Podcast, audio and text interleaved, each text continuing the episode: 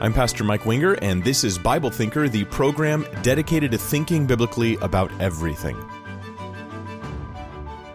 All right, this is part 11 in the Mark series, going verse by verse through the entire Gospel of Mark. And I'm going to give you a little preview on some of the things we're going to cover today, although this isn't all of it, because we're covering really Mark chapter 3, verse 7, I think through 19 is where we'll end up um, today. But we're going to be covering um, why the 12 apostles, like why if you ever think about this, like why 12 apostles?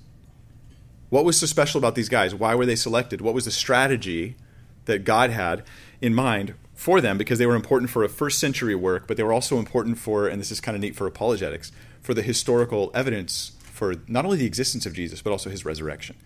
And the apostles played an important role in not only establishing the church, but in helping secure that the evidence was there for later generations to have. And it's just, it's brilliant how God did it and I want us to appreciate it. Also, we'll do more stuff. Um, for instance, we'll talk about um, how people then and now are so confused about Jesus, even being confronted with the uniqueness of Jesus, recognizing something's amazing about Jesus, but just not getting it. And I mean, this is like our constant experience as Christians interacting with people. Is it's like they, they respect Jesus often. They look up to Jesus. They even think Jesus is even like the Son of God, but they still don't get the gospel they don't get why Jesus. They don't get what he came for. So they love something about him, but they don't know what it is. And uh, we're going to talk about that because they were experiencing the same stuff in the Gospels in a Jewish context as we're experiencing today in the the, uh, the more Gentile context more frequently. So um, let's just read through the passage. Mark 3, verse 7 through 19. We're going to read the whole passage, and then we're going to go back over it verse by verse. So I just meant to load it in our minds so that it's the Bible we're studying and it's not just me we're hearing as I share my thoughts. So, Mark 3 7. Jesus withdrew to the sea with his disciples, and a great multitude from Galilee followed him, and also from Judea, and from Jerusalem, and from Idumea, and from beyond the Jordan, and the, and the vicinity of Tyre and Sidon. A great number of people heard of all that he was doing and came to him. He told his disciples that a boat should stand ready for him because of the crowd, so that they would not crowd him. For he had uh, for he had healed many, with the result that all those who had afflictions pressed around him in order to touch him. Whenever the unclean spirits saw him, they would fall down before him and shout, You are the Son of God. And he earnestly warned them not to tell who he was. And he went up on the mountain and summoned those whom he himself wanted, and they came to him. And he appointed the twelve. Excuse me, appointed twelve. They will be called the twelve later, but he appointed twelve so that they would be with him and that he could send them out to preach and to have authority to cast out the demons. And he appointed the twelve Simon, to whom he gave the name Peter, and James, the son of Zebedee, and John, the brother of James. To them he gave the name Boanerges, which means sons of thunder. And Andrew, and Philip, and Bartholomew, and Matthew, and Thomas, and James the son of Alphaeus, and Thaddeus, and Simon the Zealot, and Judas Iscariot, who betrayed him. Okay, so here's the big picture that we in the, in the survey we just did through that text. There's crowd issues, and in my opinion, those crowd there's issues with the crowd. Too many people cramming around Jesus. It's causing him to change his ministry strategy. He's like, have a boat ready for me. These kinds of things, and so those crowd issues shift things, and that's around the same time as he seems to call the twelve. So I think he's calling the twelve partially in response to the crowd issues. It helps us understand why they're being called. Now you're like, well, they were already known. In fact, we've read earlier about Peter already being with Jesus. Yes, they were disciples of Christ, they were followers of Jesus, but they weren't part of this select group called the 12 because there wasn't such a select group. At some point, not at the very beginning, but at some point in Jesus' ministry here, he is uh, grabbing these people and they're going to be the 12. And they're known historically as the 12. Like there was never another group like this. There's just these 12 guys. All right, Mark 3, verse 7. Let's go through this verse by verse and see what we can learn. Jesus withdrew to the sea with his disciples. That would be the Sea of Galilee. And um, just so we know, we're on the same page here. It's it's more. You would think of it more as a large lake. If you went there and you saw it, you'd be like, "This is not a sea." Well, it is in their term, thalassa, right? Like it's Greek. It's not even English. So yeah, it is. That's the right word they're using for it. But we're often thinking of like these big oceans or something. It's it's actually probably a large lake or more more than probably it just is a large lake. Sea of Galilee is the second lowest point on Earth you can get, um, uh, other than going under the ocean itself.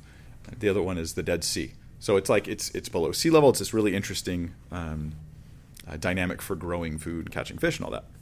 Well, there they are. He withdrew to the sea with his disciples, and a great multitude from Galilee followed him, and also from Judea. And we get this long list of a bunch of other places too from Jerusalem, from Idumea, from beyond the Jordan, from the vicinity of Tyre and Sidon. A great number of people heard of all that he was doing and came to him. Now, this word withdrew in verse 7 is interesting. It implies that, I think, it implies that Jesus is like, he's, he's not just, I have somewhere to go. It's more like, I have something to get away from. Right? Because if you're on your way somewhere, you're not like, I'm going to withdraw to work. Like if any of you you withdraw to work, it's because things aren't so good at home. Like that's that's why. Like if I'm withdrawing to work. Like when I say I withdrew, it's in response to what's in this place. Jesus, it seems, is getting away from um, the the problem that we just read about in verse six, where after Sabbath controversies, they've decided to plot against Jesus to kill him.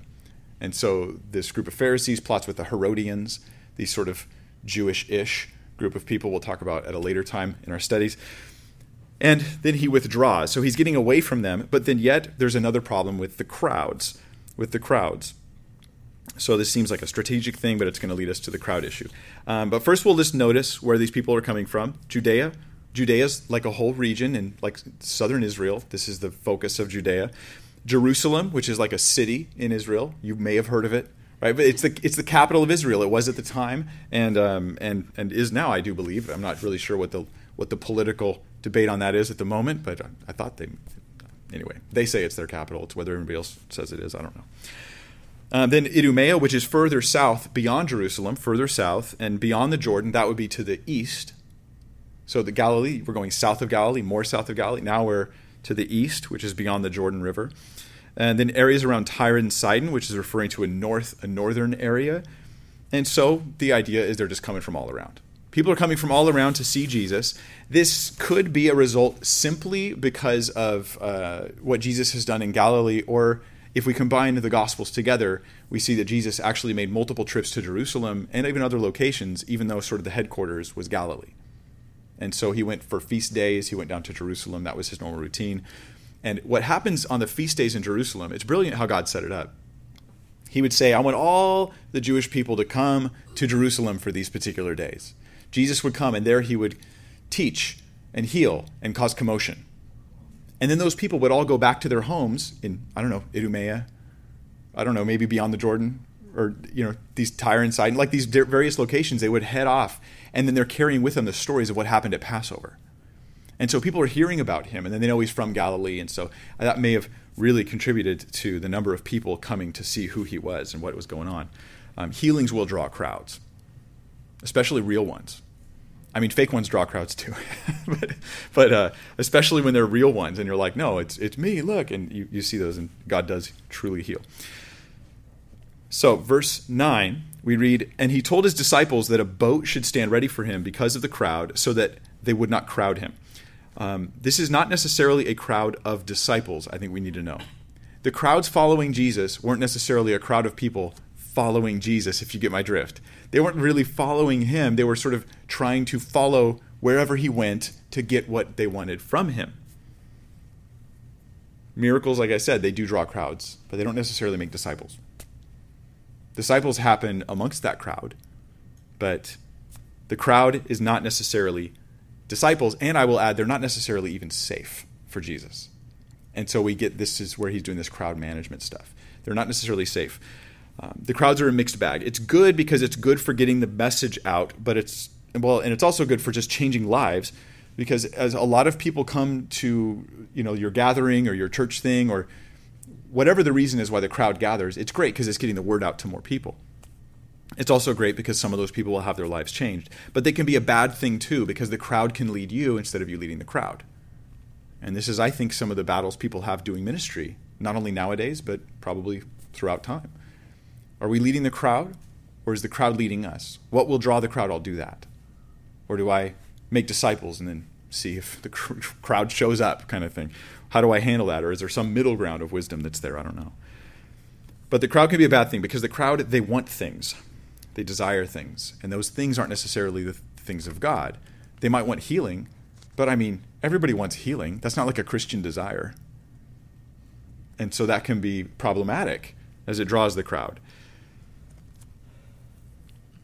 They want to see things, but they also have bad and wrong expectations of Jesus. Even in the midst of him doing these miracles, they're like thinking he's going to he's going to heal all of us, he's going to throw off Rome, he's going to give us the kingdom and he's going to do it right now because we think we're starting to think he's the Messiah, he's the one, he's the one. But they don't know what the one even is. They're confused about what his calling is. And so the crowd, at some points, they can actually try to take him. At one point, they do. They try to take him by force and make him king. And he's just like, whoop, and he just slips out of the crowd because at that point they were very dangerous. Dangerous to the mission dangerous to the agenda. And so following the crowd jesus is giving a good example. Do yeah do the work of god such that hopefully that crowd starts following you. But don't follow the crowd. You have to then you have to deal with the na- navigating the issues of the crowd. Interesting. Um, they had confusions the crowd about um, tradition versus biblical faith um, as so many do today. Their ideas of they think it's funny to me how people who only know like two Bible verses, they know exactly what Christianity is. You, you find this? That there's like, well, I just know John 3:16. You know, God helps those who help themselves. And that's the only verse I know. But I can tell you what a real Christian is, and I can tell you how real Christians should act and how real pastors should behave and what real churches should look like. And perhaps you're, you know you're dealing with some of this stuff when you're dealing with with individuals. This confusion about their traditions versus what's like a biblical actual, actual accurate faith. Um, but do they understand? Um, no, they don't realize that his miracles are meant to demonstrate who he is, and that who he is is the one who's going to die for their sin, and that their biggest issue, the biggest thing they need healing from, is their sin, and their broken relationship with God because of their broken lives that that's the big thing, and that's the thing they will find insulting, many of them, when they figure out that that's the message. And this is just like today. I feel like the first century is the 21st century in many ways. The parallels are there if you can see the Jewish issues and relate them to the issues that we're facing right now. So a lot of people today they do this. They chase the, the, the O, and ministries take advantage of this, especially in the social media culture that we have. If we can create an O will not only gather people from our local community, we'll get people traveling from around the world to come over and see us because now we can spread that the O around the world. And um, I grew up seeing a lot of this kind of kind of stuff, and so did you. And at the same time, you go to a church that has like I don't know. If I go to a church that has like fifty thousand people, I'm just like, who am I? who am I here? Like, you need to find the church within the church, even if even if that's a good church to be at.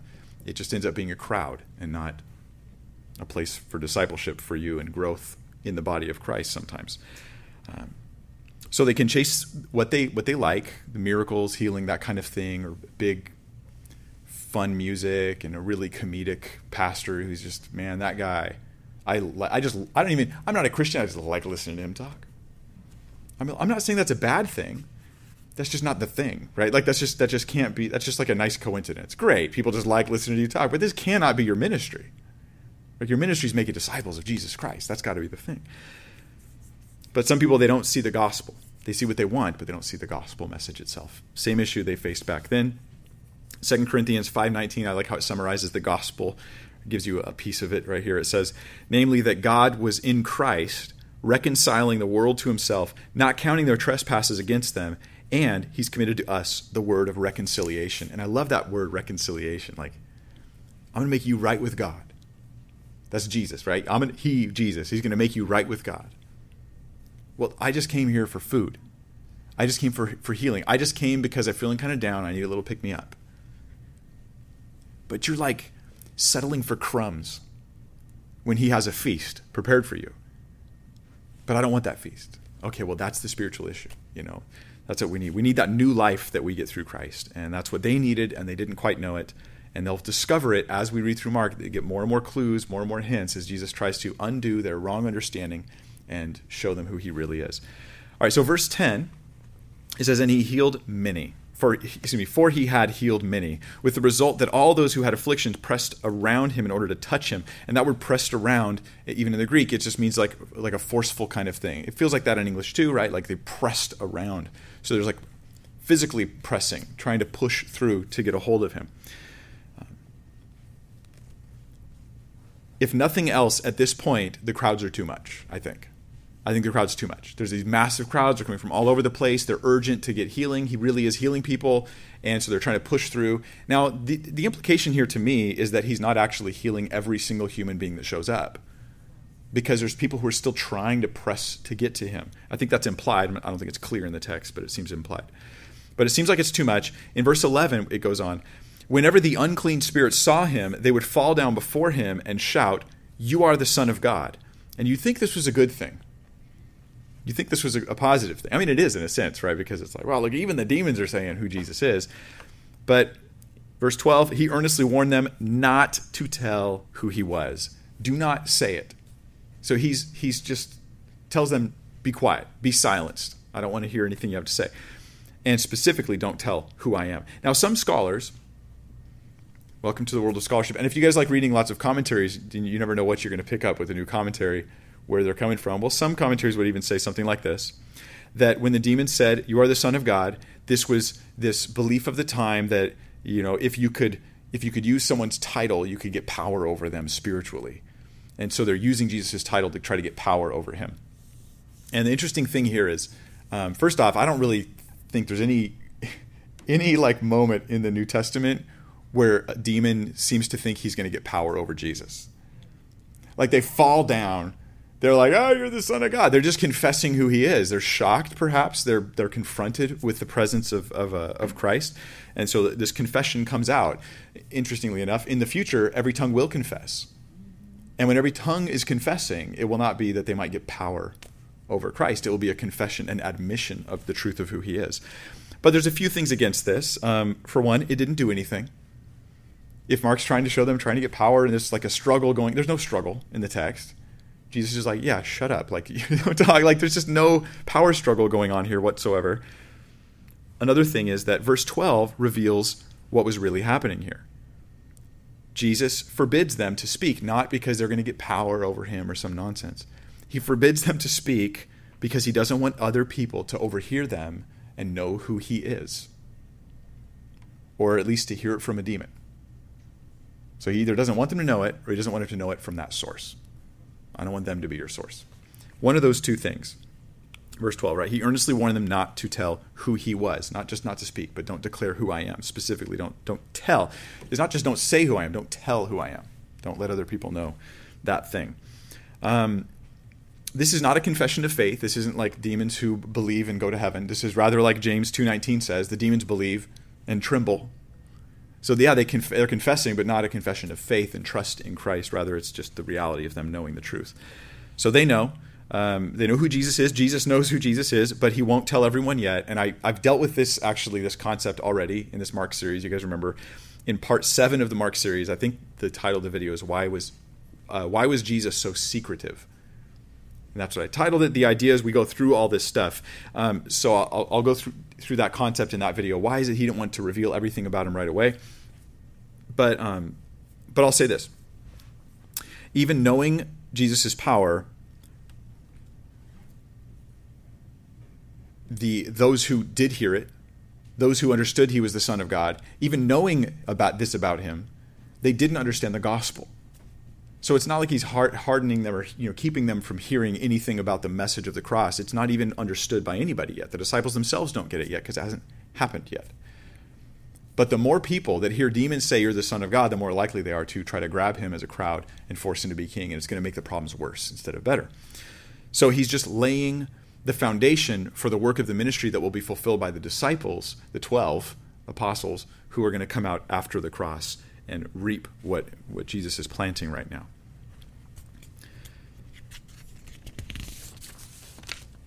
So, um, Jesus here what I think he's doing with his whole ministry, if you zoom out in Mark and we see a, th- a theme through Mark, people, you know, some scholars like to talk about the the um, the mysteriousness, the, this, the Mark secret, the secret in the Gospels about all this stuff. I think that sometimes they get a little off base, though. I think what Jesus is doing is he's simultaneously fulfilling the Old Testament, and that's neat as you see that woven throughout the New Testament. But he's also fixing their wrong expectations. So in one sense, on one hand, Jesus is like, "Yeah, that's me. I'm the one who's coming. And on the other hand, he's like, and you got it wrong. Like, you don't even know who's coming. You know I'm coming, but you don't know who I am. You know I'm on my way, but you don't know what I'm doing. And so he's dealing, he's juggling with this constant misperceptions to sort of give the right understanding of who he is. That's why he's controlling how things go. Uh, one of the big reasons. Now, the crowd interactions are really interesting here. Um, not just in this passage, but in, in Mark and the Gospels when we read about Jesus and his travels. There's times where D- Jesus ditches the crowd. He's like got a big crowd following him, and he just leaves. Now, I don't know very many ministry leaders who would do this. Like, can you imagine? Like, there's this big crowd following, and you're like, time to go. I'm out. No, you'd be like, I just have to stay up all night and all day, and I'd be here until everyone leaves. And that's like, you you can't leave, man. It's the crowd. You got to be here for the people. I get that heart, and that's my I tend that way myself. But Jesus doesn't do that. Sometimes, anyways, he just ditches the crowd. There's one time where he goes to Passover late so he can sneak in without being noticed at least noticed by some people. He's later found teaching in the temple. So he has his goal. He does get in front of a crowd, but not not everybody and not in this big magnanimous way all the time. There's times where Jesus actually fights against the crowd or against the existence of a crowd because he purposely shrinks it. John 6 is one of the examples of this, where he gives them a really hard teaching. He doesn't explain. He knows it's going to offend them, and he just uses it as an opportunity to find out who's going to really follow him. And it says in John 6, verse 66, that many people leave him as a result of this. And they're like, Jesus, this is a hard teaching. like they're trying to tell him, like, Pastor, if you, taught, you, you know, on Sunday you taught that, people are going to leave. The crowd's going to shrink. But Jesus, in this case, did it on purpose. And this doesn't justify pastors just getting up and being mean from the pulpit and abusing their position and then saying, "Well, Jesus shrunk the crowd. I'm shrinking the crowd too." I'm not. I'm not excusing like this blanket shrink the crowd whenever you want. like that's not what we're saying. But it's interesting to know that this did happen with Jesus and that there was a time for it. And so, you know, may the Lord guide us if that if there comes a time where this needs to happen for our lives or our churches even. So I think the life application for those who serve in ministry is don't rush it. Don't rush it. We want growth, especially like guys. You're like you know, when you're young and you're like, well, Greg Laurie became, you know, he became an evangelist when he was 19. And then you're like, I'm already 23. I'm like way behind, you know? I know I'm, I'm already like, oh, I'm 18. I better, I better start. I better get ordained right away. And we, we compare ourselves to the stories of other people. I'll be like, well, Jesus didn't even start ministry till he was 30. Oh man, Greg Laurie's way better. Yeah. Or God's timing is different than, you know, in one person's life than another person's life. And my thought is don't rush it. Don't rush it. And know that with ministry, growth of the numbers is not the central goal, and yet it becomes the goal, especially in certain structures, church structures, where that's like they're every day, every Sunday, they're counting how many people go, and they're counting what the donations are, and this becomes the driving force behind the teaching sometimes, and that can be that can hinder ministry. It can really hinder ministry. Um, I'm not saying that you never think about those things, but they can be unbalanced. So don't rush it. First, be there for the Lord. And second, Jesus was there for the people, but he wasn't there for the crowds. And there's a difference. Be there for people, but don't be there for crowds. The moment you're there for crowds, it's going to be a problem. You're going to you're going to change to suit those who are not committed disciples of Christ and those who will, will openly reject the gospel. And you're shifting your ministry to fit that crowd and, and the people in your ministry will not be discipled. They won't grow. They'll sit in there like, I'm stagnant. I don't grow. There's nothing for me. But my my buddy who rejects the Bible, rejects Jesus, he likes it here, so I guess that's okay. And I'm like, yeah. Be there for people, but not for crowds, so to speak. Um, now, this seems to lead for what happens, lead to the need that is solved by the 12 or at least helped by the uh, existence of the 12 as the select group going to be used by jesus. So let's let's read about it now in verse 13 we're going to spend the rest of the study talking about the 12 disciples um, and reading reading a list and discussing it. I think lists are interesting if you spend some time on them. You can find some rewarding content there. So he went up on the mountain and summoned those whom he wanted him or he himself wanted and they came to him um, luke chapter 6 verse 11 adds that he prayed all night before he summoned them before he got brought them to himself. So, and he appointed 12 so that they would be with him and that he could send them out to preach and to have authority to cast out the demons. And he appointed the 12 And I'll just read through their names again because because you know you can't remember all the names of the disciples anyway, so it's good to hear them again. So Simon, to whom he gave the name Peter, James the son of Zebedee, and John the brother of James, to them he gave the name Boanerges, which means sons of thunder. And Andrew and Philip and Bartholomew and Matthew and Thomas and James the son of Alphaeus and Thaddeus and Simon the zealot and Judas Iscariot who betrayed him. So the first question is this why the 12? Like, what's special about the 12? Um, the first thing I'll say is, well, we're, we're not all the 12, and there weren't 12 throughout the generations of mankind. There were these 12, they were chosen. If you, if I'm going to take my understanding of the book of Acts, in Acts chapter 1, we read how Judas is dead, and they bring in Matthias to replace him as one of the 12. This, the 12, were, are, they're called sometimes the 12 apostles, sometimes the 12 disciples, sometimes just the 12 but it's the uniqueness of just this group of people. That's the idea. Um, they travel out two by two when they do their tasks, so, so each of them would have had at least one partner in this list, which is interesting to think about. And I don't see any replacements in the book of Acts. You don't hear after you know the death of so and so, so and so was brought in to replace them later on. It's just no, no. This was a select group of people. They had to be eyewitnesses of Jesus. They had to live and walk with Jesus. Um, so Paul is, a, is is like an exception or a an additional one. They were called to minister to, the, to Israel in particular. Paul was uh, called as the apostle to the Gentiles. We don't have anyone else replacing him in that calling afterwards either that we know about in Scripture. So this, these are unique first century, you know, time of Christ like roles. So if you happen to go to a church and one of your leaders there says they're one of the twelve, the modern twelve, it means you're Mormon. And because that's not biblical, right? They do have a quorum of the 12, right? They think that this continues in their, in their, uh, in their group. Um, they had a special calling and a special ministry. We're not them. And when you read about instructions to them, they're not necessarily instructions to you, but you can learn from them. And I do think that's, we're supposed to. so they're called for three reasons. One, to be with him and I can make a parallel. You have to be with Jesus in your life, and that's true. But first, let's just apply it to them, right? They had to physically be with Jesus. He's like, hey, the 12, you need to be with me all the time. You have to just be with me. This is what it says when, uh, when the text here tells us why he called them. Verse 14, so that they would be with him. So that to physically be with him.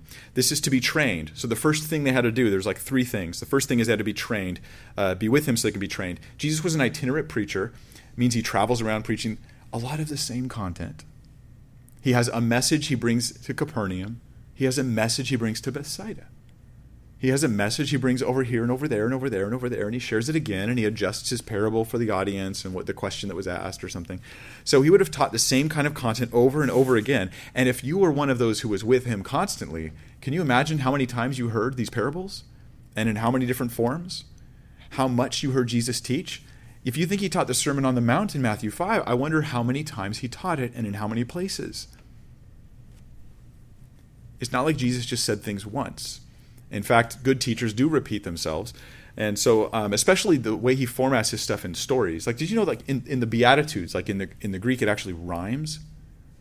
There's a rhyming thing going on in the Beatitude, like "Blessed are the poor" and all this. There's actually a rhyme going on because Jesus is like, "I want you to remember what I say." He teaches them stories.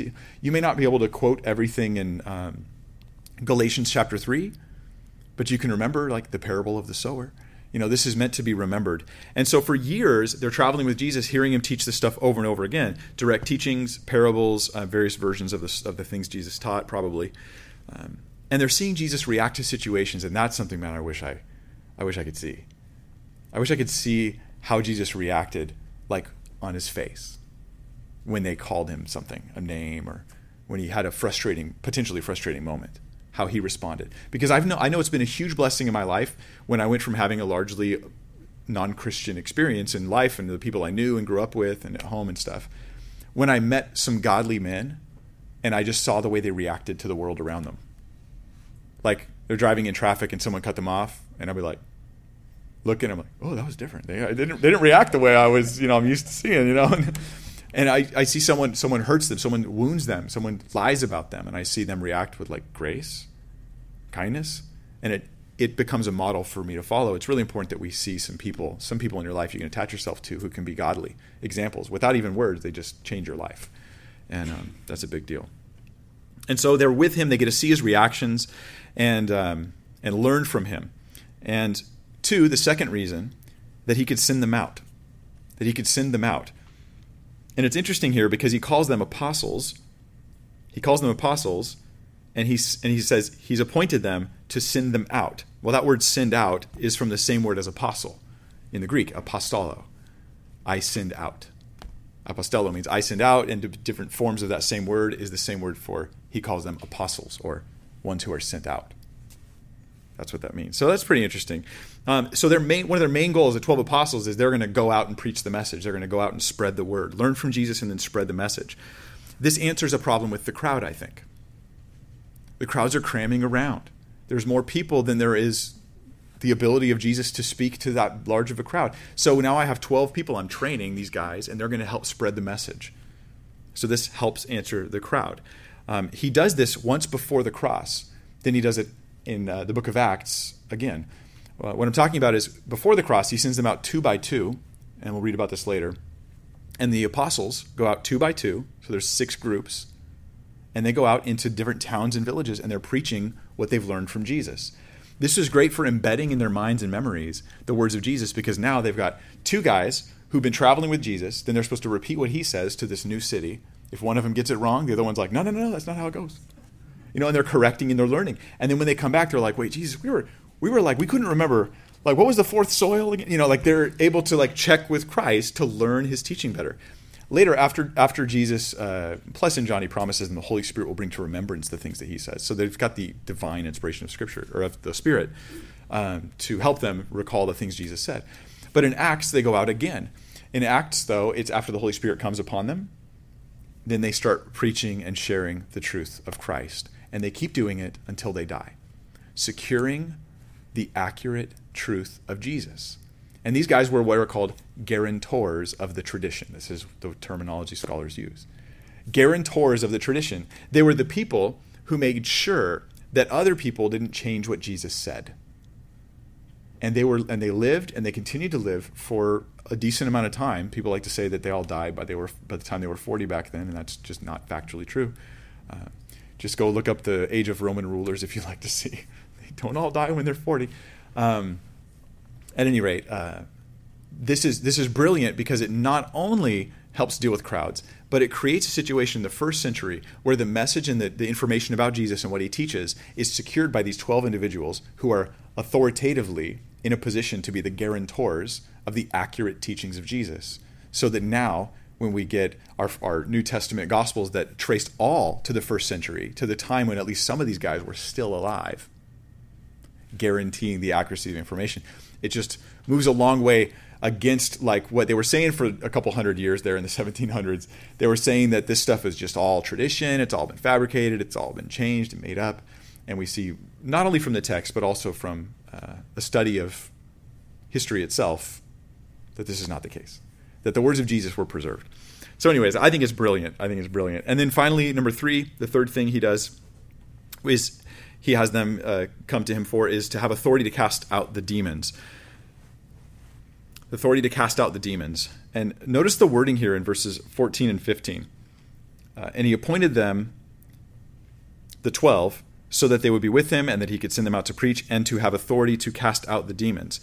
Jesus appoints them to have authority to cast out demons. I want you to understand this is saying something unique about Jesus, not so much about the 12. Jesus not only can cast out demons, we already know that in Mark, he has the authority to tell someone else, and now you can too. Think about that for a second. As those who try to say that Mark doesn't think Jesus is really, you know, like God with us, or that um, that Jesus' view of himself is is is a low Christology in Mark. This is you know this is the apologetic side of things. As we read here, he has the authority to to tell others, yeah, you can cast out demons. Who is it that can not only cast out demons, but appoint others with authority to do it themselves? Yeah, Jesus. But who does that make Jesus? You know, that's the thing. Um, so now, again, I'll admit, we're not the 12. We're not the 12. We're not necessarily trying to copy everything they do, but we are ambassadors for Christ, and so we can learn from them. We should preserve the things Jesus said and not add to or take away from it. We should share it with others, and we should try to address the real spiritual needs that they have. Um, absolutely.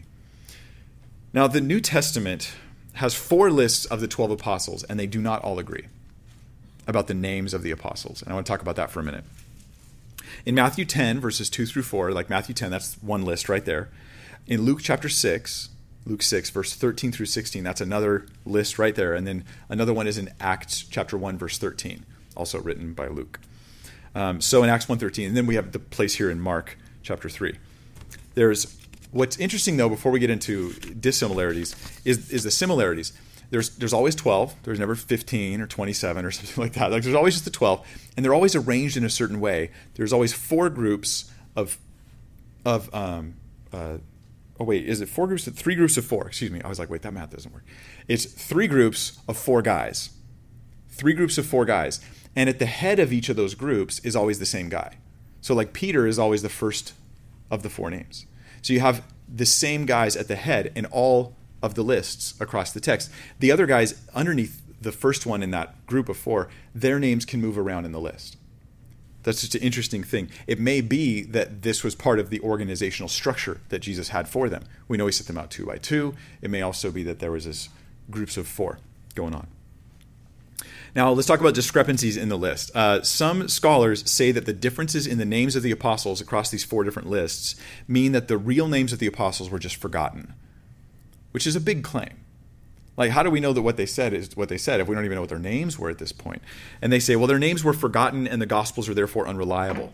Uh, but what they often won't say is that they agree on 11 of the 12.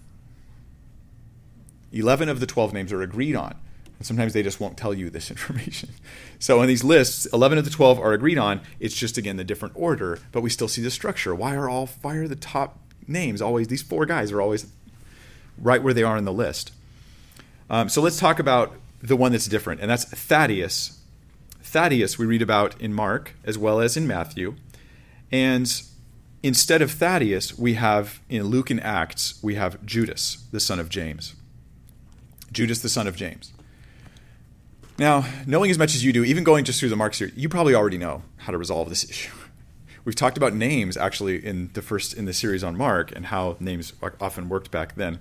But we'll uh, we'll try we'll talk about some possible solutions to this conundrum. Some suggest that Thaddeus was the original guy and he died or he left, he abandoned Christ, and Judas, the son of James, ended up taking over. And so one list has Thaddeus, another list has Judas, and it has to do with who took over, you know, a switching of of uh, individuals. Um, but then we have, we're challenged with a question like, why include a dropout in the list, anyways? Why not just include who was there? Um, plus, Judas, he he dropped out, you know, but but he's still included, you know. So you could say, oh, the, the dropouts are included. Except Judas is essential for the story. He's the one who betrayed Jesus. He's always the last guy on the list, by the way. He's always number twelve. Can you guess why? Um, yeah, meaning they did care about the order. Um, yeah. Also in John 17, Jesus speaks of Judas dropping out, and he says, I have lost no one except the son of perdition. Speaking of Judas. So the implication is there isn't a Thaddeus that, that he lost along the way. It's not ironclad, but it seems to be the implication. So I think the better answer is that Jude, uh, Thaddeus and this Judas, Judas, the son of James, are the same guy. I think that's the easiest understanding of it, and I'll give you some really good evidence for it, which is this Judas is a Jewish name. Judas. It's a Jewish name. Thaddeus is a Greek name.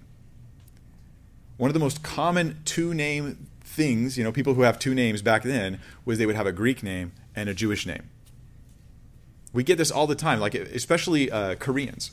The Koreans that I've known frequently have a Korean name and an English name. I had a friend, his name was Kyung, and I couldn't pronounce it right, and I still probably can't pronounce it right. And he was like, just call me John, you know? And, um, and so everybody just called him John. And I was like, man, I really like pronouncing people's names right. Not that I do it, I just like it. Um, but yes, that, that makes sense. Judas is Jewish, Thaddeus is Greek. It was not uncommon for Jews in, uh, in Israel at that time to have a Greek and a Jewish name. And you can check out that for yourself in Richard Bauckham's Jesus and the Eyewitnesses, page 100, just in case you're interested.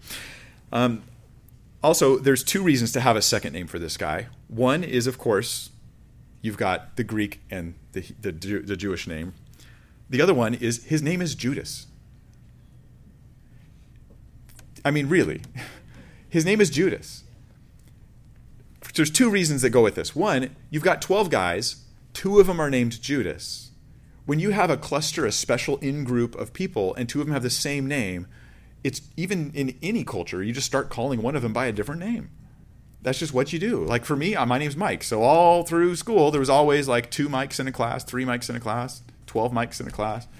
So I'd be like Mike W, or they just Winger or something like this. They would just call me something different, right? Because it's not going to work. Well, they don't have a last name, you know, so they could say Judas you know, son of James. That's one way of differentiating him from the other Judas. But another one is to just use his Greek name. Uh, which is interesting is that Judas in John 14, 22, this Judas, not the bad Judas, right? This Judas, he's referred to in John 14, 22 as Judas, not Iscariot. And you've read that before, right? And you're like, not Iscariot. And like, do you really think they always call him that? Hey, Judas, not Iscariot. Like, no, no, no, no. This is this is like a later development, like after, you know, Iscariot. He's a, you know, let's make sure you're not, you don't get him confused. So we've got good reason why he would gravitate towards the, the Greek name and not the not the Jewish name. Um, then there's one other possible discrepancy, and that is um, John. The Gospel of John doesn't have a list of the disciples' names like the 12 all listed. He's the only gospel that doesn't do that. Uh, but he clearly believes in them. He refers to the 12 multiple times. Um, I'll come back to that in a minute. Um, but he um, he does offer some names, and so he'll mention, you know, this guy and this guy and this guy went with Jesus to do this thing, and we're like, yeah, those were part of the twelve for sure. And so he implies that there's a guy named Nathaniel who is one of the twelve. It's implied in his text. He doesn't even use the word apostle, by the way. He just calls them the disciples. Um, interesting, just different way of writing. So John doesn't have the list. He mentions several by name: Andrew, Peter, Philip, Nathaniel, which is not in the lists that I shared with you earlier. Thomas, Judas, not Iscariot. Judas Iscariot, uh, the sons of Zebedee. He doesn't name them. We know they're James and John, but John seems to gravitate away from using his own name in his work. Uh, that's my opinion. And uh, then he talks about the disciple whom Jesus loved, which we would also take to be probably John. Now, is it possible that Nathaniel and um, another one of these guys are the same person, it seems that it could be the case, and the best candidate for it is Bartholomew, because he's a name we never see in the Gospel of John, Bartholomew, and so it's possible that that they are um, the same. So here's like some four reasons that we can. I think I have four reasons here. I'm looking at my notes that you can make that uh, that conclusion. For one, um, Bartholomew is never mentioned in John. Um, and while Nathaniel, according to John, is a, is a disciple, seems to be one of the twelve, Nathaniel, that name is never mentioned in Matthew, Mark, Luke, or Acts.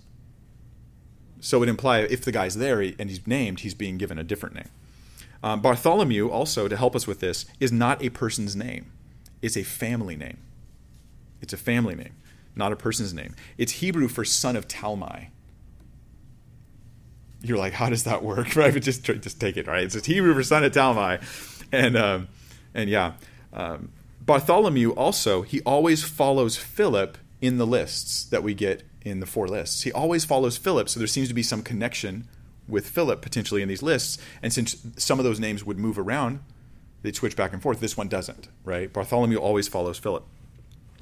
Well, in John 145 through 51, we read that Nathaniel is connected to Philip as well. Nathaniel is the one who gets Philip and brings him, or excuse me, Philip's the one who brings Nathaniel. Philip, remember the, the one who's sitting under the tree and he's like, Can anything good come out of Nazareth? And then he goes and sees Jesus, and he and he's like, "Oh, I saw you when you were sitting under the fig tree." And he's like, "Whoa!" And he responds immediately with faith. Right? He's immediately believing. Um, and so that was Nathaniel, and Philip is the one who brought him. And so there may be a there's obviously a connection between these two individuals. Seems to be a connection on the lists between those two individuals as well.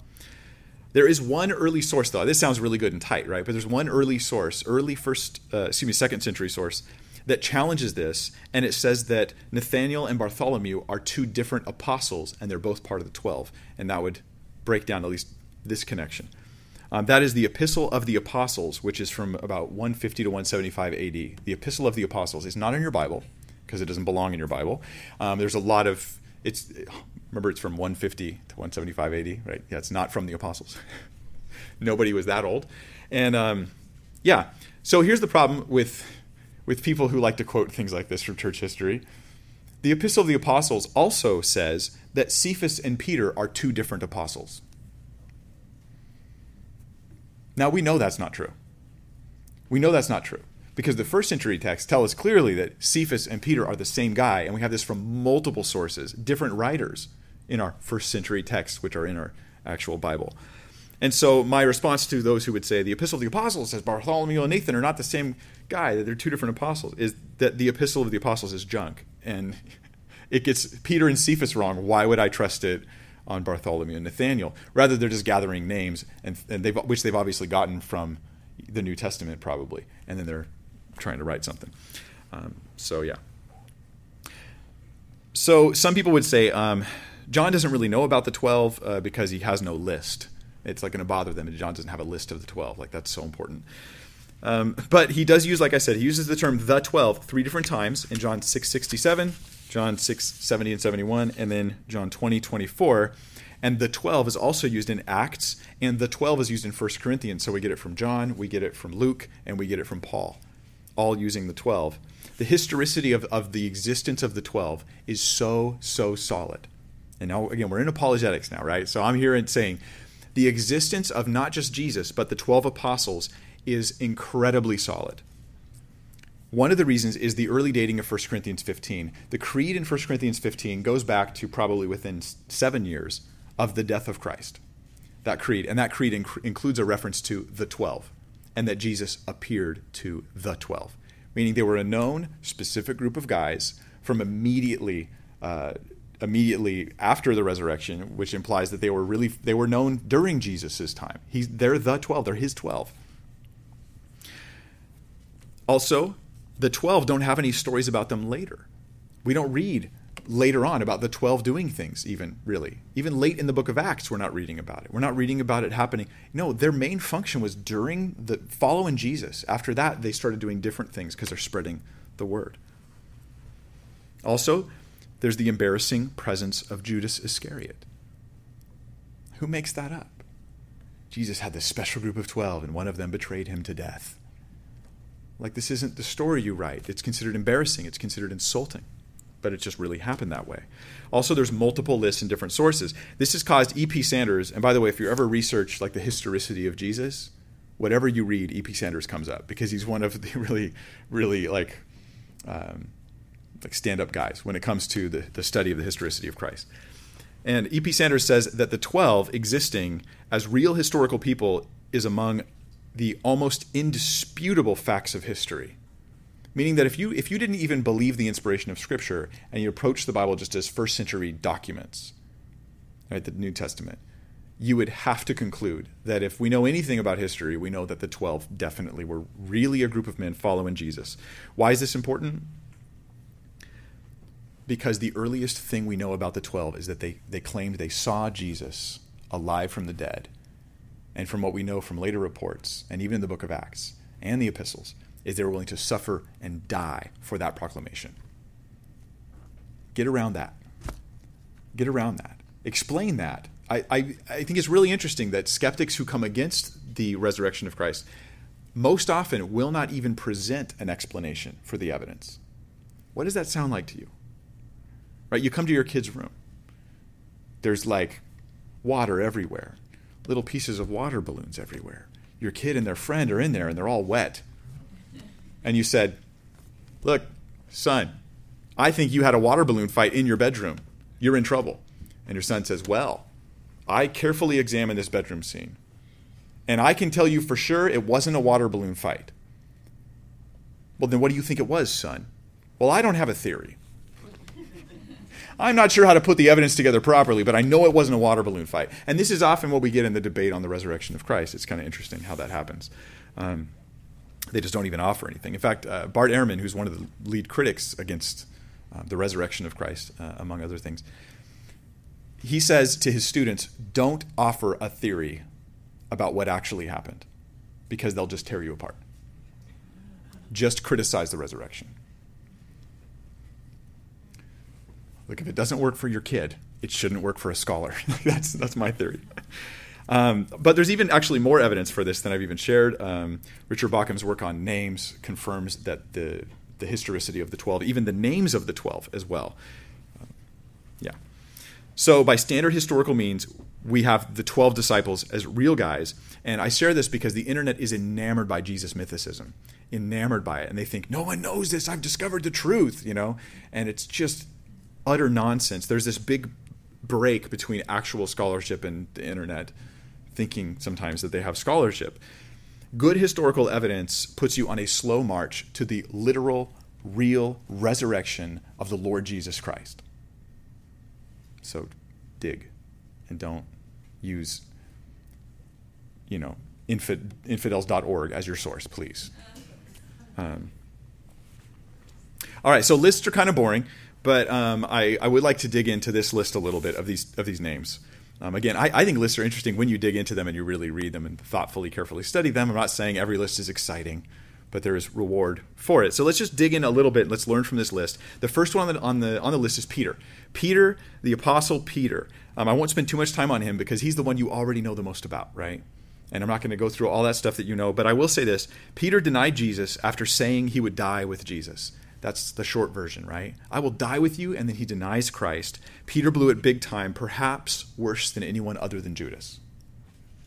I don't say that lightly. I think he really did, and I think he felt it. And that's why when he when he heard the, the rooster crow, it says he wept bitterly. Bitterly. It was made worse. His fall was made worse by his incredible confidence that he would die with Christ. I think his his failure was just he felt he's like I'm like kind of the lead guy, you know and he failed so hard. But what's beautiful is Jesus restored him. Jesus restored him. He even knew of his failure when he called him, and he restored him. His name is first in all lists of the 12, even after his failure in Acts chapter 1. He became the first to publicly preach the gospel to the Jews and the first to publicly preach the gospel to the Gentiles. Maybe you've blown it. My encouragement is don't just weep bitter tears, although that's appropriate. And there's a there is a good there's a goodness in weeping bitter tears over your failings, especially moral failings, especially when you've you know really faltered in your walk with God that you thought I wouldn't do that. That's a good thing. But get up, get humble and start serving Jesus. Because I think he picked Peter as an example for you. In fact, I think he picked all these guys as an example. You can't fix the past any more than Peter could, and he would always live remembering those moments. But he can, you know, moving forward, you can change the future. And you can serve Jesus where you're at right now. Um, the second and third name on the list are James and John. And what's interesting about it is, um, is the name they get. But let's just read it. Verse 17 And James, the son of Zebedee, and John, the brother of James, to them he gave the name Boanerges, which means sons of thunder. Um, this is not the brother of Jesus who wrote the epistle James. There's different Jameses in the Bible.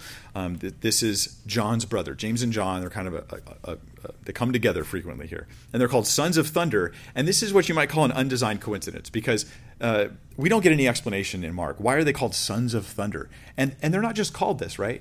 Jesus calls them this.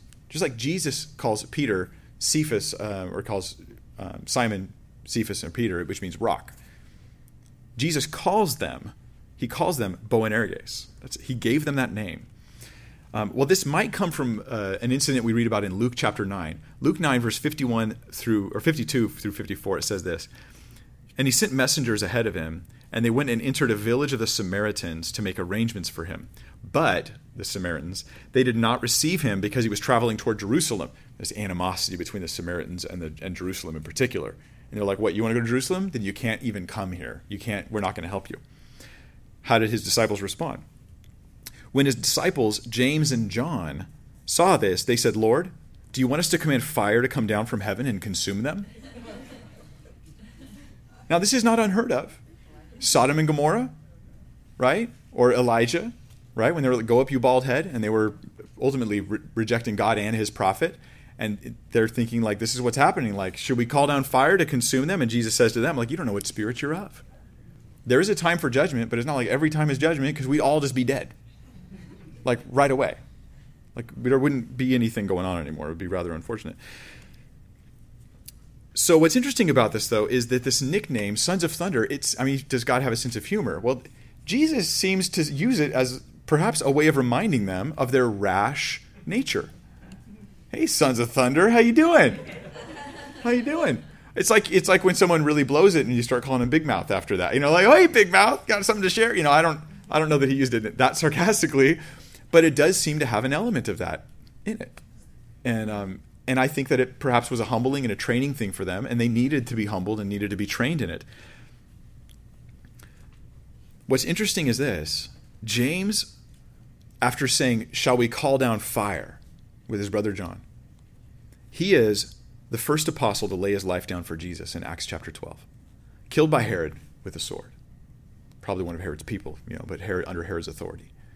And he's one of the first ones to lay his life down. He's the guy, hey, shall we kill them? And now he lays his life down before any of the others even do.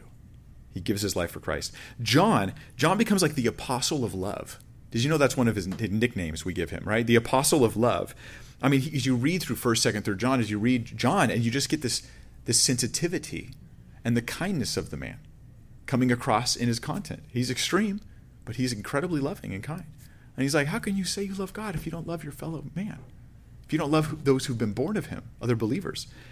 And so my thought is this is here they get this name because of this rash nature and just the Lord flips it and the thing that would have been their area of weakness became an area of strength because of the example of Jesus, because of the rebuke of Jesus in their life and the work of the Holy Spirit. And the point here is God changes us and our tendencies need to be curbed because I have tendencies that are self-destructive and will hurt the work of the ministry. But if I realize it and I'm brought if it's drawn uh, I'm drawn uh, my attention is drawn to that. That's the word I'm trying to find attention. It's a complicated word. Uh, but if my attention is drawn to this thing and I actually focus on it and I go, okay, well, in all honesty and complete soberness, what are my areas of failing? Where are the areas where I will mess up? Right? Is it going to be your pride, your laziness, your bitterness, your, your tendency to complain? Is it going to be um, your, your constant desire to get out of Dodge?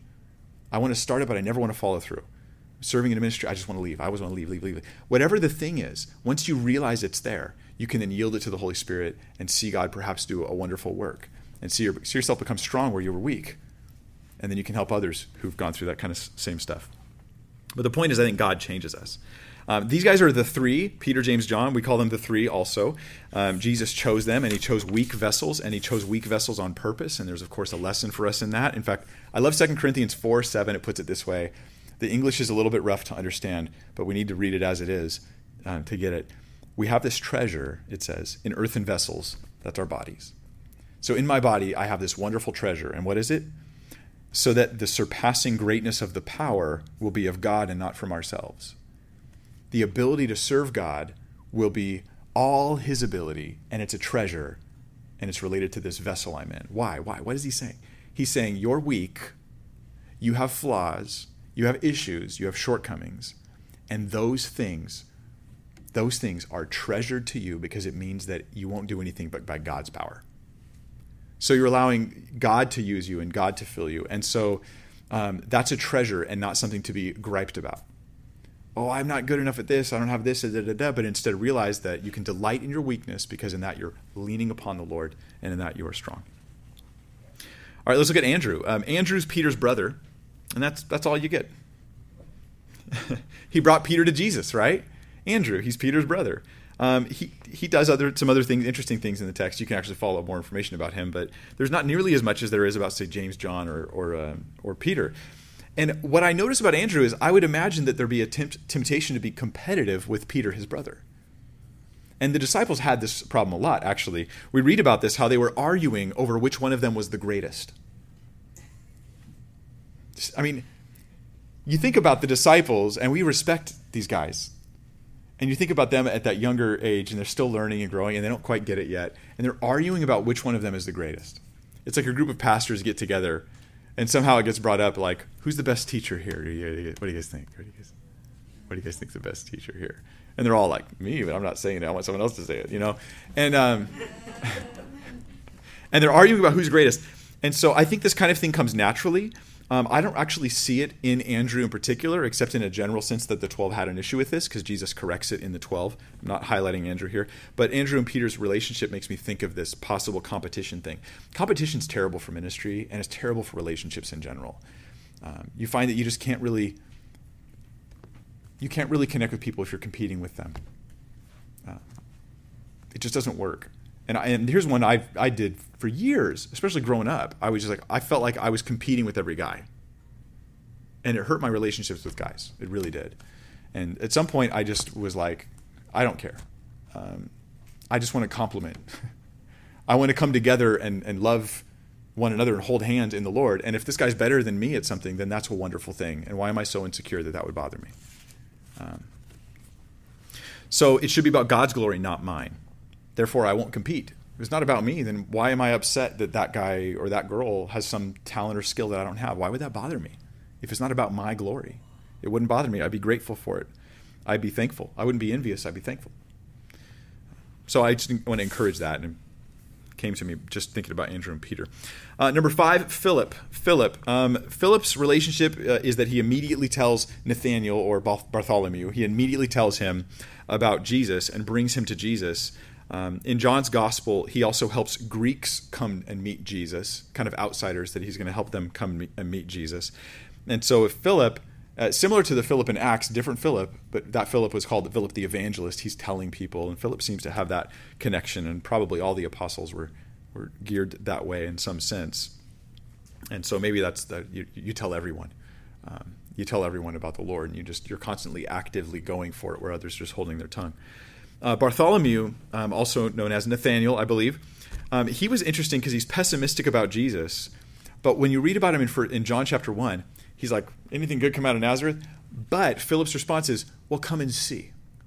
Come and see. And Nathaniel was open minded enough to actually go and evaluate Jesus.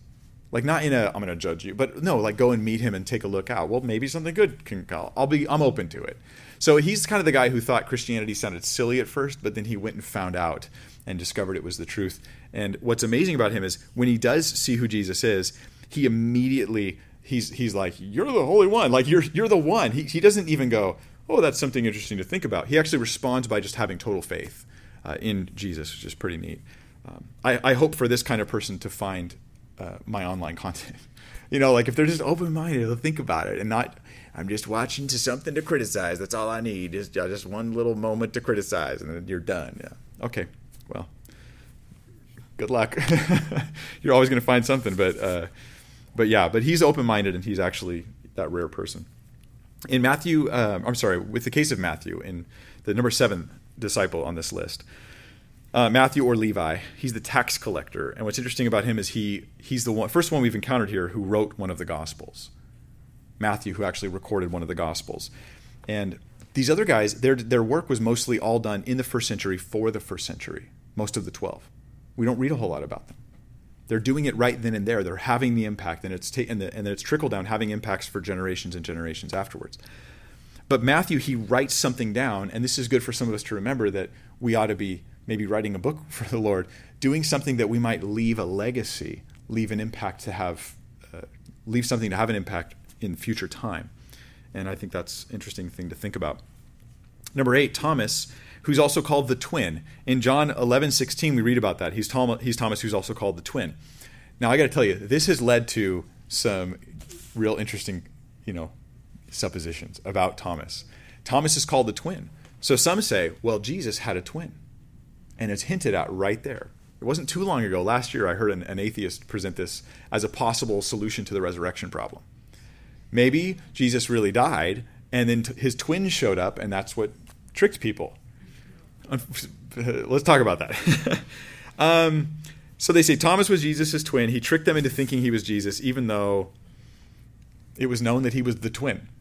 Like, wait, wait a minute. The guy, how does he trick them when his na- his nickname is the twin? Let's think about this for a second. Like, how does this work? The empty tomb then was a lucky coincidence.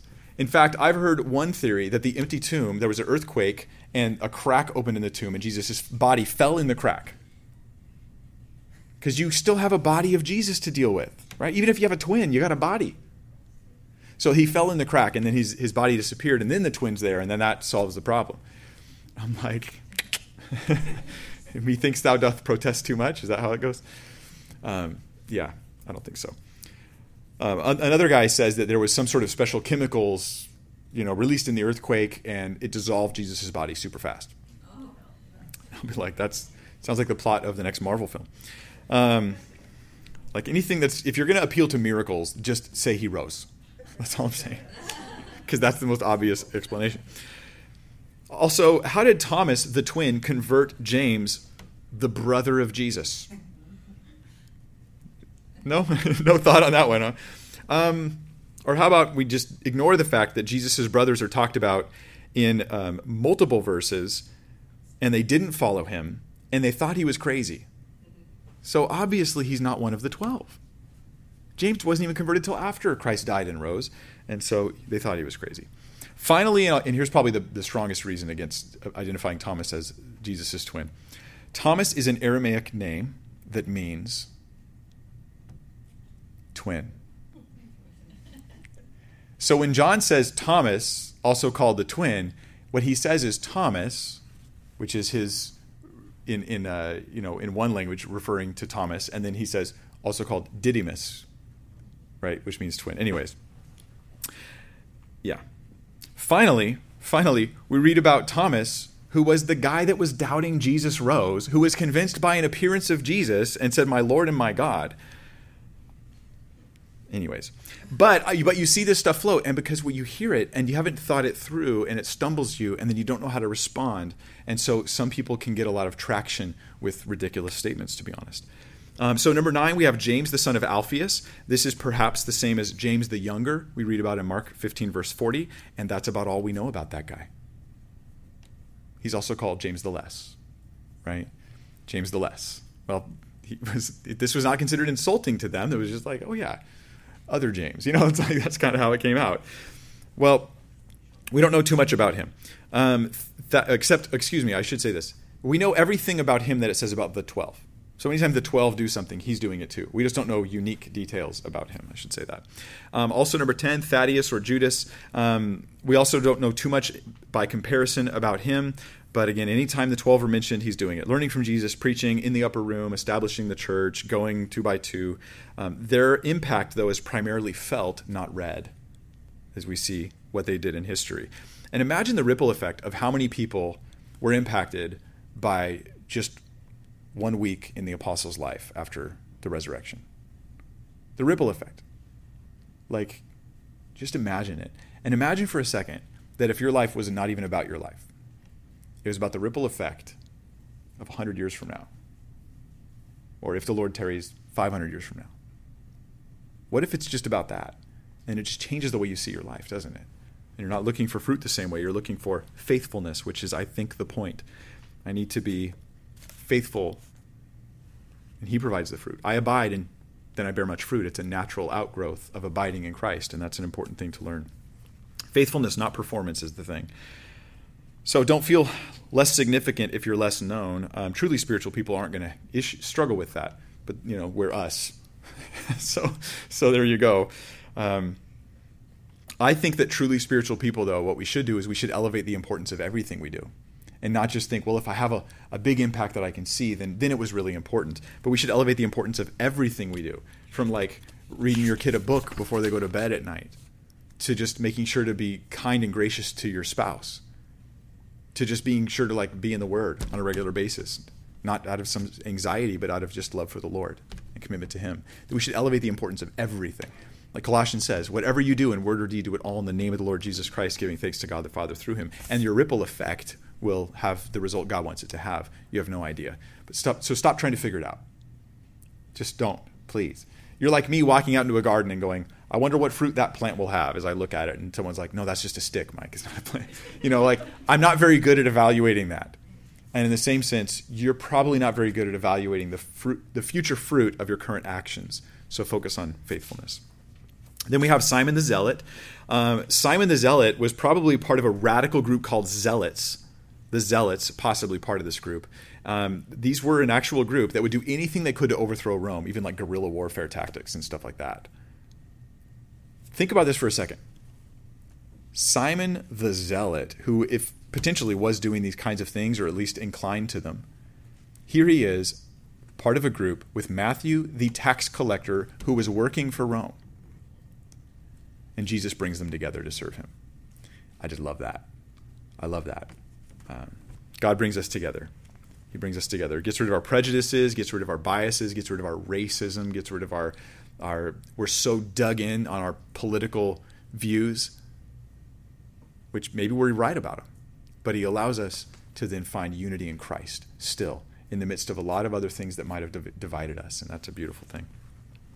Then we have Judas Iscariot, and that's where it goes sideways.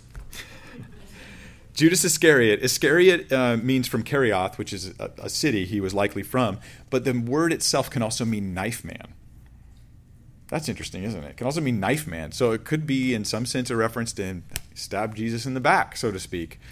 Um, that's a possibility. Um, or it could just be that God just knew what he was doing because he's the king of the universe, and so he's from a, you know he's from Kerioth and he's the knife man, so to speak. Uh, we find out about Judas that even during this time, he was stealing from the money bags. He was stealing from the the um, uh, from the donations that were coming in to support Jesus' ministry. Uh, we also know he betrayed Christ. And here's the big thing we know it was all in God's plan.